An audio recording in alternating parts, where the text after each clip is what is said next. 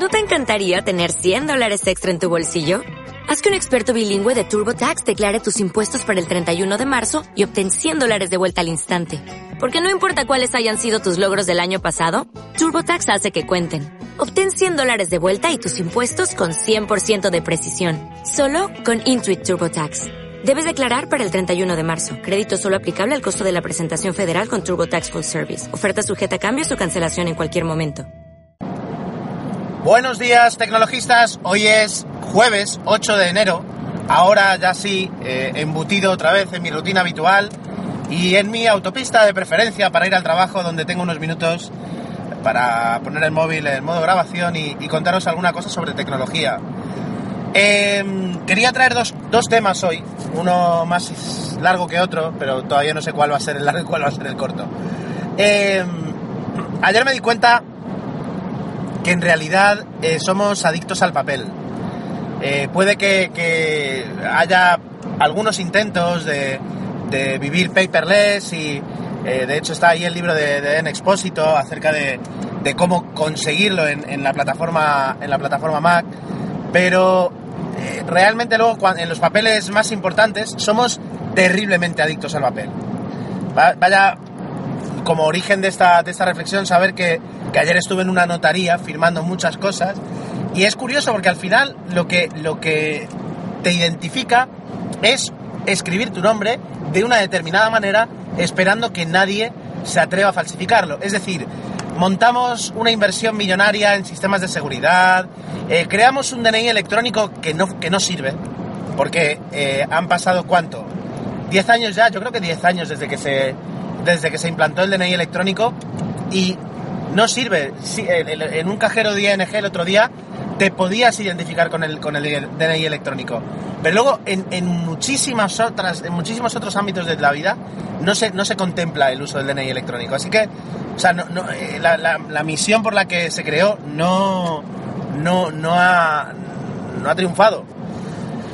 Entonces, eh, al final, con todas las medidas de seguridad, antifalsificación, etcétera, etcétera, etcétera, que, que tuvimos, o sea, lo que hemos creado, lo que te sirve, lo que, lo que te identifica para un compromiso a muchos años es tu nombre escrito en tinta de una forma en la que esperas que otra, otra persona no sepa escribir. Y ya está. O incluso peor. El otro día, o sea, el otro día, ayer mismo, eh, voy a contratar Movistar Fibra, Movistar TV, bueno, ya, ya os contaré un poquito qué tal la experiencia como, como cliente de Movistar, no en cuanto a si me facturan bien o mal, sino en cuanto a, a la tecnología, el router, bueno, ya, me entendéis. Pues al final contratas y te dicen, bueno, ahora le van a llamar para dar el consentimiento verbal. Y te aparece alguien que te habla y te da todo un, un speech acerca de usted, tal, que te confirma que desea. Y tú lo único que tienes que ir diciendo es sí, sí, sí, sí, sí, buenas tardes. Y se acabó. Quiero decir, alguna ley, no sé, no sé en qué se apoya, pero evidentemente hay un respaldo legal para que eso sirva, sea el equivalente de tu firma cuando te das de alta, o sea el equivalente de que tú, que te identificas y pones todos tus datos en un formulario web, le das enviar. Pero en realidad podría estar llamando cualquier persona. De hecho, eh, un amigo mío, estando su pareja de viaje, su, su novia de viaje, tuvo que hacer un trámite, realizó una portabilidad y él dijo que, que él era ella. Y se acabó.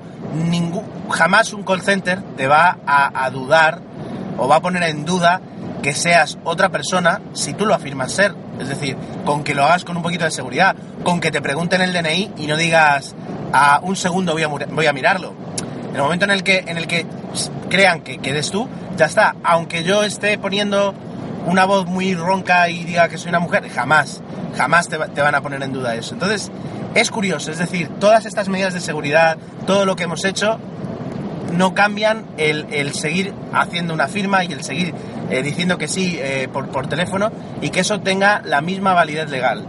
Y, y me di cuenta de que somos adictos al papel, eh, ya digo, no en el caso del call center, pero sí en el caso de, de tener que firmar y firmar documentos.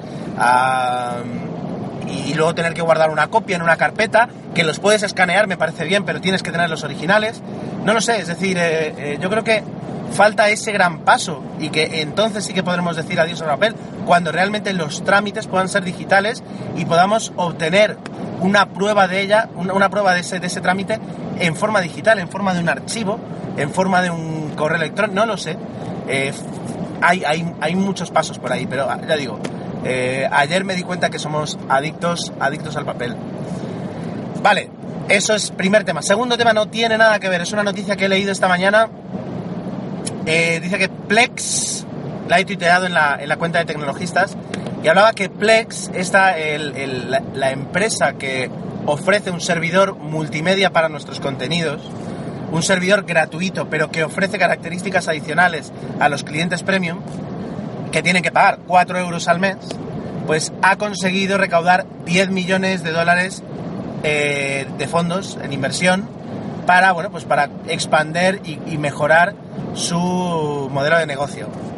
Hombre, 10 millones de dólares, es mucha pasta, en realidad para, algunas empresas, algunas startups o llámalo como quieras, tampoco es tanto. Es decir, a veces estamos acostumbrados a, escuchar cifras muchísimo más altas.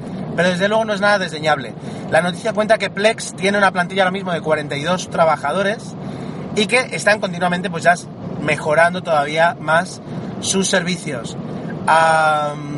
lo que resaltaba, lo que resalta la noticia es que van a, van a intentar colocarse como una alternativa seria a iTunes como repositorio de nuestros contenidos multimedia.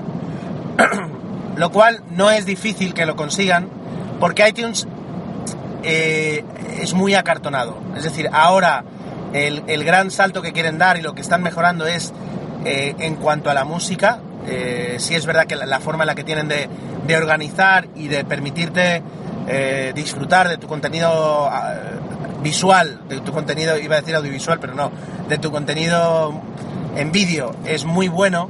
Eh, en cuanto a que incluso puedes ver el tráiler, descarga automáticamente el tráiler de la película, te la, te la clasifica por género, por actor, es decir, está muy bien. Por supuesto, descarga carátulas, sinopsis, notas, todo. Pero eh, ahora se va a centrar en la música, en enriquecer el contenido, es decir, tú le tiras una carpeta con 5000 MP3 y te los va a organizar y te va a dar pues también eh, un, contenido adicional para que puedas eh, disfrutarlo mejor a, la hora de seleccionar qué quieres escuchar. Y eso es lo que dicen va a permitir asaltar el trono de iTunes, que es como, sobre todo, eh, organizador de nuestra música.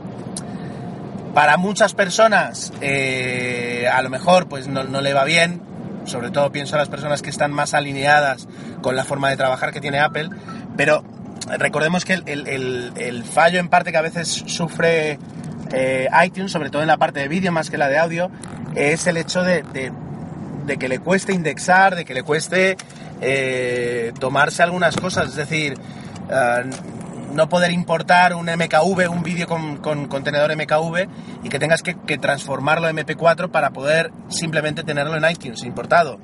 Con la música es verdad que iTunes se porta más, que se porta, mejor, pero eh, ya digo, ahí es donde ahora va a intentar asaltar, asaltar Plex esa posición.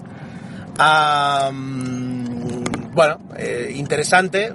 Ya digo, yo no soy cliente premium, sí que utilizo bastante Plex, eh, es el servidor que tengo montado, aunque debo reconocer que no es un camino de rosas, ¿por qué? Porque tengo un portátil, lo cual significa que a veces el, servidor tarda algunos, algunos segundos en conectar y porque el uso mayoritario que hago de Plex, esto ya lo expliqué al principio de Tecnologistas, es con Plex Connect, que es un desarrollo eh, de código abierto ah, que te permite utilizar, engañar al Apple TV sin hacer jailbreak pero engañar al, Apple TV para que piense que su aplicación de trailers u otras, eh, eh, que su aplicación de trailers en realidad lo que tienen es un contenido de tu servidor Plex y te muestran ahí todas las películas, series, música que tengas en Plex cuando iTunes lo que piensa es que estás manejando sus, eh, perdón, cuando Apple TV piensa que estás manejando sus trailers.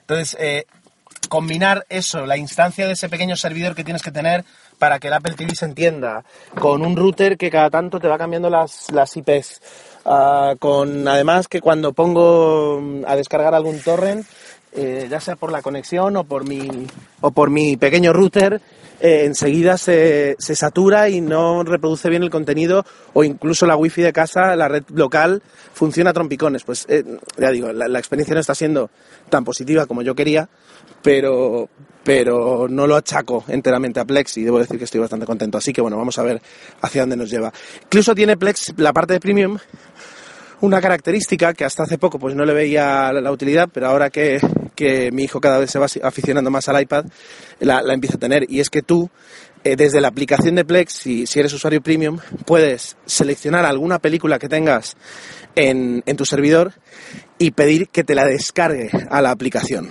Es verdad que se puede hacer de mil formas, que tienes la aplicación de VLC u otras que puedes hacerlo. Pero el hecho de poder eh, en la misma aplicación decir, mira, estas dos películas, bájalas al iPad y así ahora en el coche, no dependo de, de, de la wifi ni el servidor local, es útil, por ejemplo.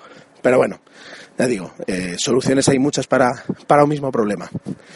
Y hasta aquí el Tecnologistas de hoy, que vuelve a ser ya digo, estoy contento. A ver, mañana, mañana otra vez vengo a trabajar. Ahora ya, hasta, hasta la semana que viene trabajo, trabajo en un día a día y luego es verdad que con, con las semanas de vacaciones que tendré, pues buscaré la forma para, para no fallaros tanto. Así que dicho esto, nos vemos mañana. Disfrutad de la tecnología y adiós.